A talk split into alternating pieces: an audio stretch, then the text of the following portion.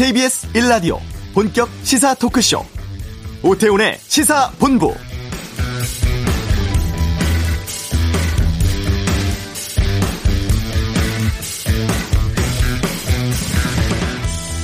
(5.18) 민주화운동 41주년입니다. 여야 지도부와 대권 주자들 일제히 광주에 집결을 했는데요. 오전에 있었던 이번 기념식의 주제는 우리들의 5월입니다.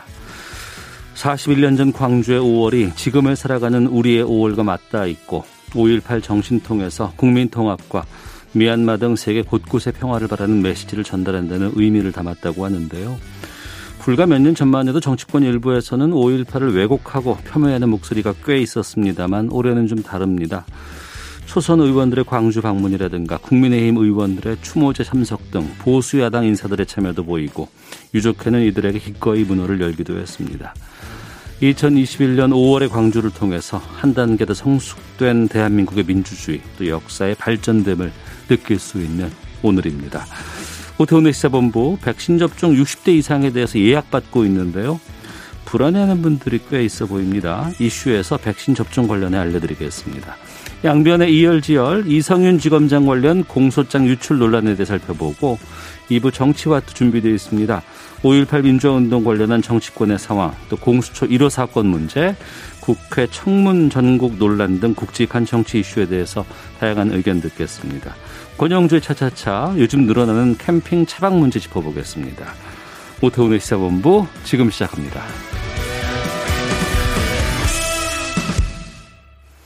네, 어, 지금까지 374만여 명이 코로나19 백신 1차 접종 완료했습니다. 정부는 상반기까지 한 1,200만 명 접종을 목표로 하고 있죠. 아, 지금 백신 접종 예약 고령층 중심으로 받고 있는데 아, 좀 불안해하시는 분들이 계신 것 같습니다. 전문가 통해서 백신에 대한 궁금증들 또 궁금하신 점들 좀 풀어보는 시간 오늘 좀 갖도록 하겠습니다. 코로나19 예방접종 대응 추진단 예방접종 피해 조사반에서 위원 맡고 계십니다. 순천향대 의대 서운숙 교수를 연결하겠습니다. 안녕하십니까? 네, 안녕하십니까. 서운숙입니다. 네. 먼저 어제 월요일인데 주말 효과라고 하지만 619명 많이 나왔고 오늘은 좀 줄어서 528명의 신규 확진자 상황입니다. 지금 상황은 어떻게 진단하세요? 아마 5월 어린이날, 어버이날 같은 가족 모임도 많았고요. 네. 지난주에 보니까 이동 인구가 상당히 많다고 들었습니다. 또 봄나들이 증가 이런 것 때문에 확진자가 더 많이 발생하는 거 아닌가 생각이 들고요. 네. 또 어떤 경로로 감염는지 모르는 경우가 25%라고 하더라고요. 그래서 어. 좀 심각하게 받아들이고 있습니다. 네. 그러니까 지금 백신 접종 시작됐다고 해서 뭐 갑자기 줄어든다거나 이럴 수는 없는 거 아니에요? 그렇죠. 예, 예. 어. 하나씩 좀 보겠습니다. 그 어제 기준으로 고령층 백신 접종 사전 유예약률이 42.9%라고 하는데 이 수치는 어떻게 보세요? 아마 그 더 많은 분들이 백신을 맞아야 되는데 네. 아스트라제네카 백신에 대한 염려, 불신 뭐 이런 게 작용하지 않았을까 생각이 듭니다. 음. 네, 실제로 근데 60대 이상에서 발생이 전체 발생이 한 4분의 1 정도인데 사망은 한 95% 정도 되거든요. 네. 그리고 치명률도 사실 4배 정도 높고요. 음. 위중 사망률이 60대가 훨씬 높기 때문에 꼭 맞으셔야 되고요. 네. 예방 접종이 가지고 오는 이득이 질병에 걸리는 것보다 훨씬 높기 때문에 음. 꼭 맞으셔야 됩니다. 또 불안해하시는 면에서는 그 60대 이상 어르신의 한 99.8%가 네. 특별한 이상 반응 없이 접종을 하셨습니다. 실제로 음. 그 0.2%만이 이상 반응을 신고하셨는데 네. 그들 중에서도 한 90%는 열이나 두통, 근육통 같은 비교적 가벼운 증상이었기 때문에 네. 어, 지나친 걱정하지 마시고 접종하시길 권고드립니다. 그러니까 지금까지 맞은 분들 보니까 99.8%는 이상이 없었고 이상 반응을 네. 신고하신 분들이 0.2%또 이가 운데도 뭐 90% 이상은 큰 문제가 없는 그런 상황이라고요? 네네, 그렇습니다. 어, 근데 이 수치 보면은 이렇게까지 불안할 필요는 없을 것 같은데 좀 불안감이 좀 너무 좀 증폭된 게 아닌가 싶기도 네, 한데. 그런데 이제 60대 이상에서는 하루에 한 650, 일반 국민에서도 예. 작년에 2000, 2019년 통계를 보면은 하루에 657분 정도 사망을 하십니다. 음. 그래서 이러신 분들은 이제 실제로 접종하지 않으셔도 사망할 수 있는 그런 어, 연령분이거든요. 네. 근데 이제 백신과 관련돼서 이제 사망을 하셨다고 하는데, 어. 나중에 다시 한번 말씀드리겠지만, 저희가 피해 조사반에서 얘기, 어, 조사를 하고 또 부검을 하고 검사를 했을 경우에 네. 실제로 백신과 관련되지 않고 사망하신 분이 상당히 죄송합니다 상당히 많은데 음. 그들이 전부 이제 노출될 때는 백신 맞고 사망하셨다 이렇게 돼서 사실은 많은 걸로 그렇게 알려져 있는 겁니다. 아 그렇군요. 그 상황들을 좀 하나하나 좀 정리를 좀 하고 좀 풀어보도록 하겠습니다. 네 그렇게 하겠습니다. 네. 먼저 이번에 그 성남에 있는 요양병원에서 확진자가 11명이 나왔어요.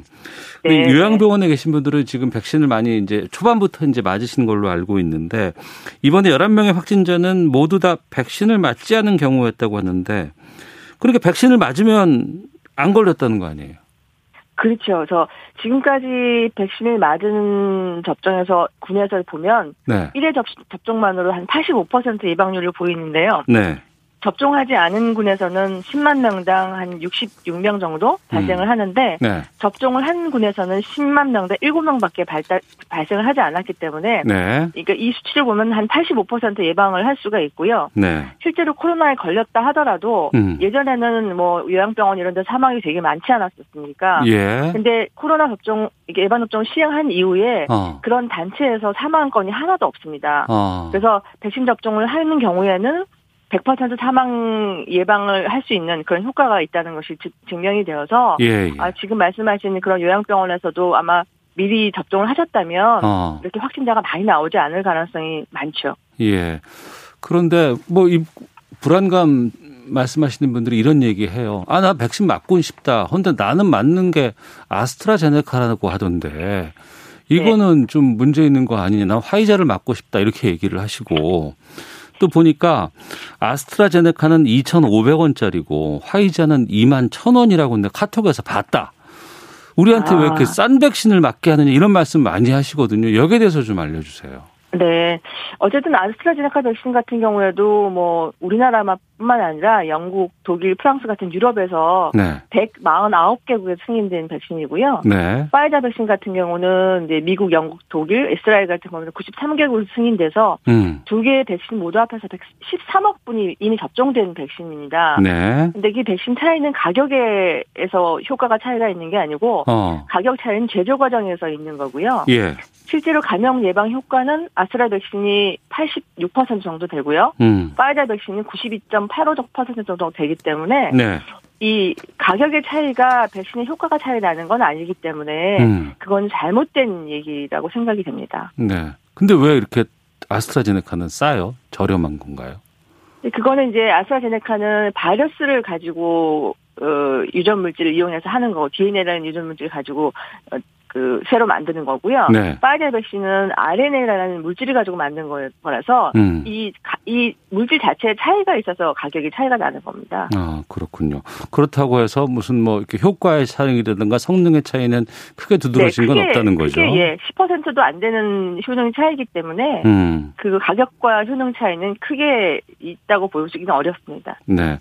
그리고 앞서 99.8%는 괜찮다고 하지만 내가 0.2%에 들어갈 수도 있지 않느냐. 나 그래서 좀 불안해서 나 안 맞겠다.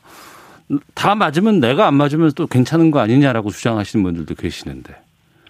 네, 그렇게 이제 염려하시고 걱정하시는 분을 충분히 알고 있고요. 예. 저희도 알고 있고 이해를 하고 있는 부분도 있지만 음. 실제로 아까 말씀드린 대로 60대 이상에서 접, 접종을 하지 않으면 네. 전체 그 사망률이나 발생률을 줄일 수가 없거든요. 네. 그리고 아까 말씀드린 것처럼 실제로 많은 그 어르신들이 특별한 이상 없이 접종을 하셨는데도 불구하고 네. 이거에 대한 염려나 이런 게 너무 과하게 뭐 물론 어떤 백신도 어, 부작용이 하나도 없다 볼 수는 없죠. 파이자도 마찬가지고 네네. 그렇지만 이게 좀 과하게 얘기가 되는 부분이 없지 않아 있다고 생각을 하고요. 음. 어, 아까 말씀드린 대로 그 검사를 했을 때 네. 사망하였거나 위중증이 있다고 했을 때 음. 부검이나 검사를 통해서 뭐 심근경색이나 감염이나 폐혈증 이런 것 때문에 사망하시거나 위중증이 생긴 경우도 상당히 많거든요. 예. 그래서 너무 지나친 염려는 안 하시고 어. 맞으시는 게 맞지 않을까 그런 생각이 들고요. 예. 어 백신 맞지 않으셨죠 아직? 전 못 맞았어요 아직. 네, 예. 저희는 이제 아스트라제네카를 1차 맞았는데요. 예, 예. 어, 연령층이 조금 젊을수록 그런 그 부작용이 좀 많고요. 어. 실제로 부작용을 하는 것도 뭐 근육통이나 뭐 열 이런 것도 조금 더 심합니다. 근데 예. 연령층이 높을수록 그런 그 이상 반응이나 이런 게 훨씬 작기 때문에 음. 어, 지나친 염려는 안 하셔도 되지 않을까 저는 개인적으로 생각합니다. 예.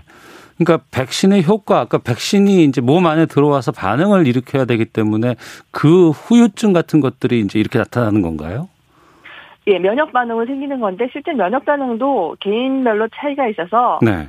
많이 그 증상이 있는 부분도 분이 분도 있고 음. 아니면 뭐 아무렇지도 않게 지나가는 사람도 있는데 네. 실제로 이런 열이나 두통이나 근육통이 심했던 군하고 음. 증상이 별로 없었던 군하고 그 항체가를 비교를 해봤더니 항체가 생겨 생겨야지 이제 우리 면역이 생기니까요. 네. 항체가를 비교해봤더니 별 차이가 없더라는 그런 연구들도 많아서요. 음. 증상이 있다고 나쁘고 증상이 없다고 면역 반응이 없고 그런 건 아니기 때문에 개인 차입니다. 네. 그거는 그런 증상이 생기는 거에 대해서는 크게 염려 안 하셔도 되고요. 예. 대개 이틀이나 3일 정도 있으면 다 소실되는 일부 증상이기 때문에 음. 그런 것 때문에 염려해서 하실 필요는 없고 아까 말씀드린 대로 여러 가지 뭐 0.2%라 하더라도 네. 그 실제로 그 0.2% 내에도 위중증은 별로 없기 때문에 어. 그런 염려 너무 안 하셔도 되지 않을까 예. 그렇게 생각을 합니다. 그 이상 반응하면 신고하게 되어 있잖아요. 네네. 그 이상 반응 신고 사례가 접수되면 분석은 지금 어떻게 하고 있습니까? 이 부분을 많이들 궁금해하시더라고요. 아, 네, 그게 이제 이상 반응 오면은 뭐 그냥 뚝딱해서 뭐 아니다 기다 이렇게 얘기하는 게 아니고요. 예. 이상 반응 단계는 한 3단계로 나눠질 수가 있습니다. 음. 일단 이상 반응 신고가 접수가 되면 네. 이제 일반 아까 말씀드린 가벼운 증상 이외에 위중증이 있는 경우에는 이제 지자체 역학조사관이 나가서 그 사람의 동선이나 이런 거 다 파악을 하고요. 접촉자는 다 파악을 하고 네. 이걸 근거로 해서 그 지자체 신속 대응팀이 있습니다. 네. 전문가를 포함해서 이제 그 지자 역학조사관하고 합해서 같이 이제 인과성을 먼저 평가를 합니다. 음. 백신과 인과성이 있나 없나. 네. 평가를 하면 이제 각 지자체에서 평가되는 게 뭐 중요가 많지 않겠습니다. 지금 저희가 한 한 주에 한 서른 개 이상 하는데요. 네. 그런 지자체의 모든 케이스를 모아서 중앙에 있는 피해 조사반이라고 또 있습니다. 네. 피해 조사반이라는 거는 이제 여러 선생님들 여러 분 분야에서 그 참여를 하시는데 어. 어 소아청소년과 의사나 내과 의사, 감염내과 부분, 알레르기 전문 선생님, 신경과 전문의, 법의관, 뭐 식약처 뭐 이렇게 한열분 정도 모여, 모여셔서 예. 또 백신과 인과성을 2차적으로 판단을 합니다. 어. 그러면 이걸 가지고 다시 전체 예방접종 피해 전문위원회라고 있습니다. 네. 여기에는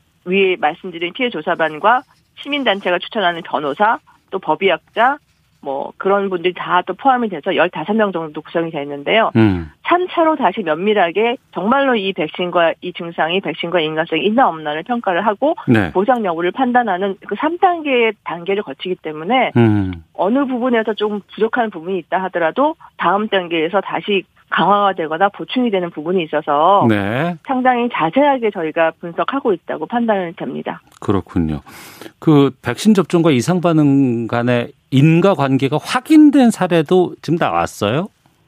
인과 관계가 확인된 사항은 그 중증 사례로 아나필락시스라고 그래서 예. 백신 맞고 나서 1시간 이내에 뭐 실신을 한다거나 혈압이 떨어진다거나 발진이 생긴다거나 이런 거를 아나필락시스로 하는데요. 네. 아나필락시스 명백히 인과성이 확인된 경우가 있고요. 음. 열을 동반한 발작 같은 경우는 인과성이 확인되었습니다. 네. 기타 이제 일반 사항으로 아까 말씀드린 열이나 두통, 근육통 이런 것도 인과성이 인정되었는데요. 네. 예전에는 이게 1995년에 이런 보상이 처음 시작됐습니다. 예방 접종 후에. 음. 그 당시에는 어린이들이 주로 국가 예방 접종을 하, 했었고 성인 네. 접종은 거의 없었거든요. 음. 그래서 이제 그 당시에는 이제 이렇게 백신 맞고 문제가 생기는 경우가 본인 부담이 30만 원 이상인 경우에만 보상이 이루어졌는데요. 네. 이 코로나 백신 경우에는 한시적으로 30만 원 미만인 소액인 경우에도 보상이 됩니다. 그래서 음. 뭐 3만 원, 4만 원 이런 경우에도 아까 말씀드린 뭐 두통 이런 것 때문에 응급실을 방문했다거나 네. 치료를 받았다거나 이런 거다 보상을 하고 있는 그런 상태라서 음. 소액 보상을 포함하면 많은 예에서 인과성이 확인되었습니다. 네. 어제부터는 인과성이 불충분하다고 하더라도 1인당 1천만 원까지는 의료비 지원한다는 게 발표됐잖아요. 네네. 어. 이건 그, 그럼 왜 그럴까요? 그게 이제 그 인과성이 부족하다는 게 불충분하다는 게 인과성이 아예 없는 그런 예를 제외하고 이거는 뭔가 인과성이 있을 것 같기도 한데 아직까지는 뭐 미국 질병 질병관리본부나 유럽 의학처 같은 데서 백신과의 인과성 인정하지 않거나 네. 아직은 증거가 부족하다. 그래서 애매하다 하는 그런 예들이 있습니다. 그래서 네. 그렇지만 위, 증상을 위중하는 그런 경우인데요. 음. 백신이 백신과 인과성이 이제 인정이 되려면 우리나라만 인정되는 게 아니라 백신은 모든 나라에서 같으니까 그런 네네. 같은 나라에서 모든 나라에서 증례들이 많이 모여져서 음. 그래 이거는 음, 백신과 인과성이 있다고 인정될 때까지는 좀 시간이 걸리지 않습니까? 그런데 네. 실제로 증상을 위중하니까 어. 이 코로나 백신 접종에 한해서 네. 한시적으로 이제 이런 경우에는 그 의료 지원을 한 천만 원까지 해주겠다 그런 의미니까 굉장히 그 고무적이고 중요한 사항으로 생각합니다. 그래서 위중이 있는데 이제 인정 못 받아서 치료를 못 하고 있는 그런 거를 막을 수 있는 음. 그런 좋은 예라고 생각을 합니다. 네. 청취자분께서 이제 질문을 좀 많이 주시는데요. 9416님, 7416님 다 이런 문자가 왔어요. 접종 후 일주일 정도 몸살 통증은 문제가 아닌 걸로 통계가 잡힙니까? 제 주위에 있는 분들 일주일 정도 몸살을 앓고 있다고 하거든요. 라고 질문 주셨는데요. 2, 3일 말고 일주일까지 간다. 보통 이제 몸살기는 일주일까지 가는 경우는 그렇게 많지는 않고요. 음. 열 같은 것도 3일, 3일에서 4일 정도면 되는데 네. 조금 이제 약간 반응이 좀 많았던 분, 분들은 음. 다른 증상 없이 몸이 좀 찌뿌둥하다거나 실제로 저희가 말하는 몸살기 같은 게 일주일 정도까지 가는 경우도 가끔 있습니다. 그렇지만 이제 고열이 지속된다거나 네. 두통이 이때까지 한 번도 경험해보지 못한 두통이 같이 동반되는 그런 몸살기라고 얘기하면 음. 그건 그냥 집에 계시면 안 되고요. 네. 병원에 꼭 방문하셔서 어. 다른 이상 반응이 동반되었는지 확인을 하셔야 됩니다. 네. 그리고 그 혈전이 있을 수 있다더라 부작용으로 나온다더라 이런 얘기가 참 많아서 그런지 9344님은 혈전약 복용 중인데 맞아도 됩니까? 8847님은 혈전약 드시고 있는 70대 어머님 접종이 염려됩니다. 접종 후 혈전으로 부작용이 있지는 않을지요? 라는 질문이 있거든요. 실제로 이제 지금 백신과 관련된 혈전은 일반 우리나라에서 흔히 이제 노인층에서 생기는 그런 혈전하고 다르고요. 네. 그 혈소판 감소증을 동반하는 혈전이면서 동맥 혈전이 아니고 그 깊은 정맥 혈전이거든요. 네. 그래서 그런 경우는 유럽에서는 100만 명당 한 5명 정도 된다고 하는데 음. 우리나라에서는 100만 명당 1명 정도 되고요. 네. 실제로 그 젊은 층에서 좀 많고요. 음. 60대 이상에서는 이런 혈전, 그 백신과 관련된 혈전은 수준이 되게 낮기 때문에 네. 그런 걱정은 안 하셔도 될 것 같습니다. 아, 그러면 혈전, 염려를 덜 하셔도 될 것 같습니다. 혈전약 복용하고 있는 분들도 백신 맞아야겠네요. 네, 그렇습니다. 아, 그렇군요. 이 혈전 같은 게 이제 유럽 사람들의 인종하고 또 동양인들의 인종하고 이게 좀 차이가 있습니까? 나, 나타나는 비율 같은 게? 네, 그렇다고 그 통계적으로는 그렇게 나와 있습니다. 유럽이 어. 다섯 어. 배 정도 많은 걸로 되어 있고요. 예. 아까 말씀드린 백신과 관련된 혈증은 특히 이제 뭐 30대 정도의 30, 50대 미만에서 더 많은데 50대 미만 여자에서 많다고 되는 특히 30대, 40대에 더 많은 걸로 되어 있어서 음. 지금 우리나라에서도 40대 이하에서는 아스트라제네카 백신을 맞지 않도록 공고하고 있 는 실정이고요. 네. 5월 말 이후에 이제 그 대응 요원이나 이런 사람들 중에 30대에서는 아스트라제네카 백신 대신에 파이자 백신을 맞는 그런 스케줄로 지금 되어 있는 그런 상태입니다. 음, 그렇군요. 그 최근에 뭐 40대에서 사지마비가 왔다더라. 몸을 가누지 못하는 사람들이 꽤 있다더라. 뭐 이런 또 소문도 들리던데 확인 좀 해 주시죠. 그 사지마비 경우에는 그 의료인이 한 분이 이제 맞으셔가지고 네. 사지마비가 확인됐고 어. 그리고 그거는 이제 여러 가지 그 진단명으로 확인됐는데 예. 그 진단명이 아직은 실제로 어, 백신과의 연관성은 인정되는 부분이 아니라서요. 음. 이제 맞으신 분은 백신 맞고 나서 그 됐는데 왜 인정이 안 되냐 그러지만 아까 네. 말씀드린 여러 가지 그런 단계가 있어서 인정을 할 수가 없는 그런 단계라서 음. 아마 그런 그런 예 때문에 아마 그 천만 원씩 의료비 지원한다는 그게 만들어졌을 것 같습니다. 그래서 이런 이런 증례가 많이 모여서 나중에 이후에는 뭐 1년이나 2년 이후에는 아 이거 백신과 관련성이 있다고 인정이 되면 네. 그런 이제 단계로 인정할 수 있는 인과성이 있다고 판단되는 단계로 되겠지만 음. 지금 세계 어느 나라에서도 이게 백신난과 인과성을 인정하는 데는 없기 때문에 예. 저희도 그런 안타깝지만 애매한 그런 분류로 해서 인과성을 인정하기는 아직 증거가 모자란다 하는 그런 분류를 이번에 새로 만들었습니다. 그래서 알겠습니다. 거기에 포함되어서 지금 모으고 있는 그런 상태입니다. 예, 8하나 이하나님께서 언론에서 부작용에 대한 과도한 보도가 오히려 맞고자 하는 사람들이 더 불안감을 가지고 있는 게 현실입니다. 언론 보도들 신중히 해야 합니다라는 의견 주셨거든요. 공감합니다. 네, 전 공감하고 있습니다. 근데 언론 언론 같은 경우에도 뭐 오늘 확진자 중에서 아니 접촉자 중에서 접종자 중에서 어떤 사람이 뭐 죽었다 이런 얘기는 나오는데 네. 그걸 보도 안 할 수는 없겠지만 어. 저희가 실제로 피해 조사반을 해보면 네. 상당한 수가 앞에 말씀드린 여러 가지 다른 이유로 위중증이 생긴 경우가 많거든요. 근데 음. 그걸 접하는 일반 사람들은 아 또 주사 맞고 나서 돌아가셨구나. 주사 맞고 무슨 문제가 큰 문제가 생겼구나 이렇게 판단할 수가 있기 때문에 네. 그 발표할 때 아직은 어떤 모양으로 발표해야 되는 게 제가 정확하게는 아이디어가 없는데 음. 그런 걸 좀 절제하는 방향에서 네. 어, 하셔야지 일반 사람들이 접종하는데 좀 두려움이 적어지지 않을까 그런 생각을 하고 있습니다. 어, 서 교수님처럼 이렇게 언론을 통해서 이 전문가분들께서 정확한 정보를 말씀해 주시면 많이들 공감하실 거예요. 이해를 하시고. 네, 자주 말씀드리도록 하겠습니다. 예. 8569님은 65세 5월 13일 접종했습니다. 지금까지 아무 반응 없습니다. 걱정하지 마시고 접종하세요. 3669분님은 마스크처럼 나를 위해서 또 상대방을 위해서 백신 맞았으면 좋겠습니다. 라는 의견도 보내주셨습니다. 혹시라도 청취자분들께 끝으로 당부하고 싶은 말씀 있으신지요? 네, 뭐 백신으로 인한 이상 반응의 우려를 백신 꺼리고 걱정하시는 분은 충분히 이해하고요. 예. 아까 말씀드린 대로 그렇지만 전체적으로 우리나라 예방 신고 이상 반응 신고율이 0.5%밖에 안 되거든요. 음. 그 예방 효과는 미리 이미 뭐 미국이나 영국에서 증명이 돼서 봉쇄가 완화되고 서서 일생으로 복구를 하고 있습니다. 네. 그리고 또한 코로나 백신의 이득은 코로나 감염으로 인한 여러 가지 유증증보다는 훨씬 높기 때문에 자신이 차례가 됐을 때 반드시 접종하시고 따라서 가족 자신과 가족을 건강 지키시고 하루빨리 집단 면역이 이루어져서 일상으로 돌아갈 수 있는 그런 좋은 시간이 될 수 있도록 해체 해주셨으면 하는 그런 부탁 말씀을 드립니다. 알겠습니다. 지금까지 순천향대 서은숙 교수와 함께했습니다. 고맙습니다. 감사합니다. 예, 교통 상황 살펴보겠습니다. 교통정보센터의 김민희 리포터입니다. 네, 맑아진 날씨에 도로 곳곳으로는 작업하는 곳들이 많은데요. 내일 석가탄 신일을 앞두고 나들이 차량들도 꽤 많습니다. 서울 양양고속도로 양양 쪽으로는 남양주요금소에서 화도 사이로 정체 늘었고요. 영동고속도로는 강릉 쪽으로 서창분기점 부근과 반월터널에서 부곡 일대, 다시 용인에서 양지터널 사이로 더디게 지납니다. 조금 더 가서 이천 부근 갓길에서는 사고 처리 작업을 하고 있습니다. 호남고속도로 순천 쪽으로 곡성 부근 1차로에서는 사고 사고가 났고요. 조금 더 간 지점 1차로에서는 장애물을 처리하고 있습니다. 중부 내륙고속도로에서는 작업이 한창입니다. 창원 쪽으로는 충주분기점 일대가 작업 여파받아 6km 구간에서 정체고요.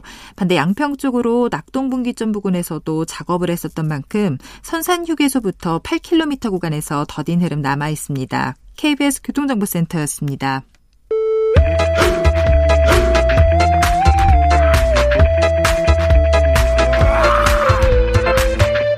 오태우래 시사 본부. 네, 사회를 뜨겁게 달군 이슈를 다뤄보는 시간입니다. 양변의 이열지열, 양지열 변호사와 함께합니다. 어서 오십시오. 네, 안녕하세요. 예.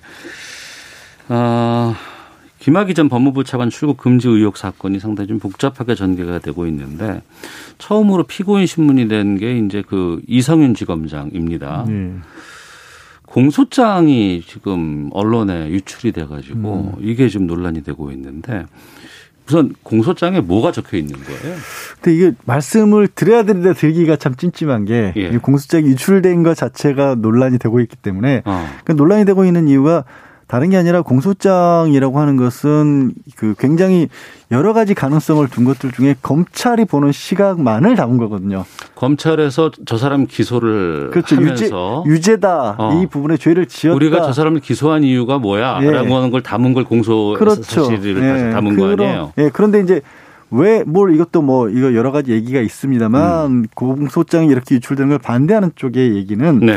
말씀드린 것처럼 검찰의 입장이고 어떤 주장을 근거로 해서 이런 것들 어떤 증거들이 있는지 음. 이런 것들 그리고 반대편인 그러니까 어, 공소를 제기하는 피고인 입장에서의 얘기는 뭔지 이런 네. 것들이 들어보지 않은 상태에서 일방적으로 이게 공수 검찰 주장만이 나오다 보니까 음. 어 이게 그 얘기를 듣고 뉴스를 보는 사람들 입장에서는 그냥 단정적으로 이거를 그렇게 죄를 지었구나라고 생각하기 쉽다라는 거거든요. 네. 그래서 이거 말씀을 드려야 되는데 말씀을 드리기가 어. 이상한 그런 상황인 겁니다. 어쨌든 근데 이 점을 감안해서 들으신다면 예. 이성윤 지검장이 당시에 이제 김학의 전 법무부 차관을 그 출국을 금지시켰던 검사. 네. 그 검사에 대해서 안양지청에서 그 검사가 잘못된 방법을 써서 이 출국 금지를 했다라고 음. 수사를 하니까 그러니까 불법으로 잘못된 음. 방법으로 출국 금지를 하려고 했 시켰으니 예.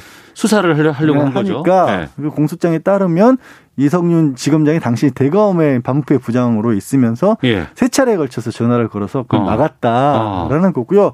공소장 내용이 보면 이성윤 지검장만 그렇게 한 게 아니라 네. 그러니까 여러 사람들 그러니까 대검하고 법무부에서 어. 그런 음 방침을 정해놨다. 그러니까 어.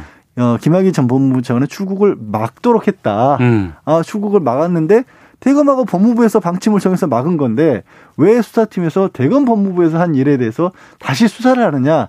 라는 식의 얘기들을 이성윤 지검장만 한 게 아니라 음. 뭐 당시에 뭐 윤대진 법무부 검찰국장이라든가 당시에 네. 또 당시에 뭐 안양지청장이라든가 이런 사람들이 그렇게 얘기를 했다는 내용들이 적혀 있습니다. 어 그러면 왜 이성윤 지검장만 기소를 했을까요? 그 부분도 조금 이제 이걸 가지고 이제 박공계 전 법무부 아 현재 법무부 장관도 문제를 지적한 게 이성윤 지검장이 서울중앙지검장인데 네. 어, 사건 수사를 또 원래 안양에서 시작했다가 수원지검에서 수사를 했거든요. 수원지검 수사를 해, 수사를 했다가 아 이게 이 지검장이 주소지 관할이 서울중앙지검이라는 이유를 들어서 서울중앙지검의 검사를 파견하는 형식을 취해서 수원에서 수사를 했는데 또 기소는 서울중앙지검에서 기소를 하도록 한 겁니다. 음. 그러니까 모양새가 어찌됐든 서울중앙지검장인데 네.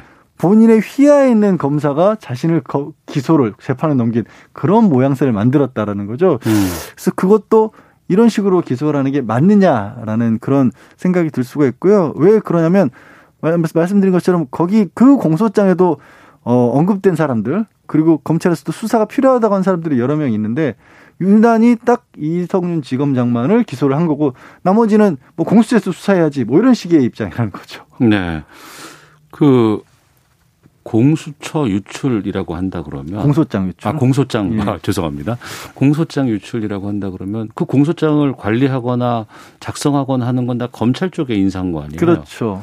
그럼 이게 그거를 누군가 빼냈거나 아니면 검사가 언론에 흘렸다거나 그 음. 그 정도 아닐까요? 그렇죠. 지금 보면 공소장을 그럼 제일 먼저 생각해 볼 수 있는 게 수사팀이니까 네. 그러니까 수사팀에서는 그런데 그렇게 한 사실이 없고 음. 공소장을 이 검찰청의 이제 시스템에 입력을 하면 네. 검찰 관계자들은 다 볼 수 있다라는 거예요. 아 검찰 관계자들은 네. 그래서 그걸 한 100명 가까이가 조회를 한 걸로 그렇게 나온다고 합니다. 네. 요즘은 어차피 전산 시스템으로 돼 있으니까. 음. 근데 그것도 생각해 보면 야 이게 그게 그러다 그래서 이제 검찰에서 공소장이 이 우리 피고인에게 네. 전달도 되기도 전에 내용이 외부로 알려졌다는 거 아니겠습니까? 어. 근데 같은 검찰이라고 할지라도 예. 어 이게 다른 사람들 정작 재판에 넘겨진 당사자도 음. 받아보기도 전에 이거를 그렇게 다른 사람들이 수사팀도 아닌데 임의로 볼 수 있고 예. 그리고 그거를 빼서 어떻게 보면 이제 다 요약 정리까지 했다는 거예요. 음. 원래 16페이지짜리를 12페이지짜리로. 네. 그렇게 하는 것이 과연 타당한가 음. 이런 얘기가 나오는 거죠. 공소장을 언론에 공개한 게 불법인가요? 불법이면 불법이라고 지금 불법은 불법입니다. 네. 뭐냐면 현재의 그 검찰청 내부 훈령에 의해서 예. 내부 규칙에 의해서 어. 그거는 공개할 수 없도록 돼 있긴 해요. 어. 그렇다고 해서 이게 무슨 공무상 비밀이라는 형사처벌을 받아야 될 정도의 불법은 아니라고 볼 수도 있어요. 예. 근데 문제가 뭐냐면 음. 이게 지금 사건 자체가 아까 이제 뭘 둘러싸고 벌어진 일이냐? 말씀드린 것처럼 김학의 법무부 차관을 전 법무부 차관을 네. 출국 금지한 게 네. 절차적으로 문제가 있다라는 그거 아니겠어요? 그러니까요. 그러니까 그럼 김학의 전 법무부 차관 출국 금지가 절차적으로 검찰은 뭐 실체적으로도 그렇다고 아, 하지만 김학의 차관을 기소한 것도 안 했잖아요. 그렇죠. 네. 그러니까, 그러니까 그건 관여하지 않고 이 부분에만 집중한 것도 좀 의아하고. 그렇죠. 그러니까 네.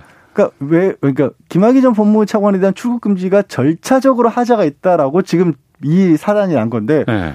그러면 검찰 내부에서 또 절차를 이것도 어긴 거잖아요. 예, 예. 그러니까 이게 무슨 중대 범죄다 아니다를 떠나서 음.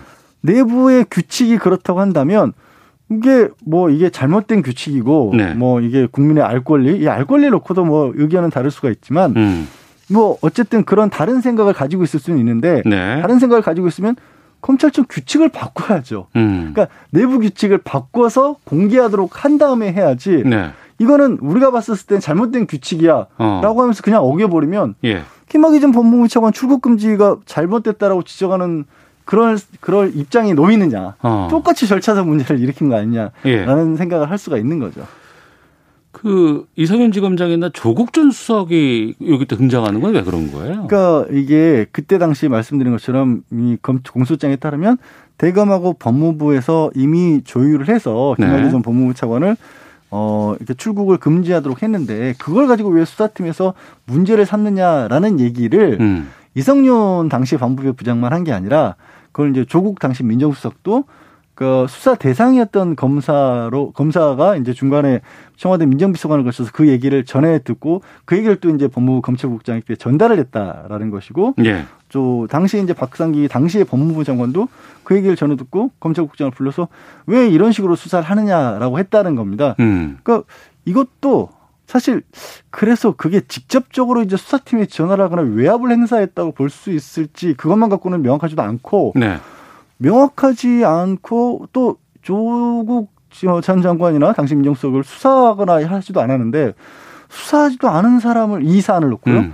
공소장에 포함을 시켰다라는 것도 이상하거든요. 아, 그렇죠. 수사를 하고 그 결과를 가지고 공소장 네, 그러니까 될 텐데. 이게 수사를 하라는 건지 말하는 어. 건지 그리고 이게 요약본이라고는 하지만 어쨌든 공소장을 기반으로 한 거면 원래 공소장에 공범일 경우에는 네. 뭐 누구와 공모하여 이런 범죄를 저질렀다라고 이름을 적지만 음. 공범이 아닐 경우에 실명을 적지는 않거든요. 네네. 그러니까 이것도 보통 이제 공소 외 땡땡 씨뭐 이런 식으로 어, 적는데, 그렇죠. 예. 예. 이건 또 실명을 또 버젓이 또 적어놨어요. 어. 그러니까 이것도 좀 이상하기도 하고 음. 그렇습니다. 예. 네. 추미애 법무, 전 법무부 장관이 이렇게 얘기를 했네요. 검찰이 일부러 음. 검찰 개혁을 조롱하지 않는다면 도저히 할 수 없을 정도로 선을 넘은 것이다. 이렇게 비난하게 나섰는데 그, 뭐 그런 얘기를 하시는 게 말씀드린 것처럼 공소장이 이런 식으로 공개되는 게 음. 그동안에 검찰이 수사 과정에서도 그렇고 네. 공소를 제기하면서도 음, 마치 이것만으로 끝은 아니잖아요. 음. 그러니까 재판에 들어가면 달라지는 경우들도 많은데. 그렇죠. 예. 네. 굳이 비교를 하자면 이렇게 말씀드려볼까요? 김학의 전 법무부 차관은 출국을 금지를 당했습니다. 어. 그 밖에 무슨 체포를 하고 압수수색을 하고 했던 건 아니에요. 그건 예, 예. 별도의 과정이었던 거예요. 그렇죠. 예, 예. 네. 이 나라를 떠나지 못했던 불이익하고 어.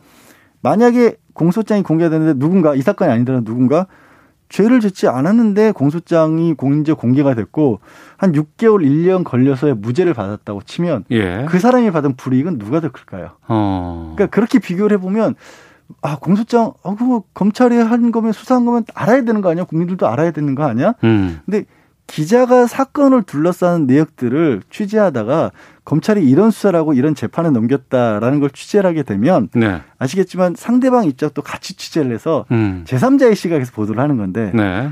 검찰을 상대로 공소장을 취재를 해서 전달하면 아무래도 검찰의 시각만이 전달될 수밖에 없잖아요. 음. 그래서 그런 거 막자고 해서 말씀드린 것처럼 2019년도에 이제 검찰청 내부 훈령으로 공소장 공개 못하도록 만들었던 건데 네. 그거를 없, 있으나 마나한 규정을 만들어 버린 거죠. 그러면 출국 금지의 그 집행 과정에서 예. 불법적인 것이나 아니면 절차가 문제가 있다고 음. 하는 그 부분들 예. 그것도 기소가 됐는데 예.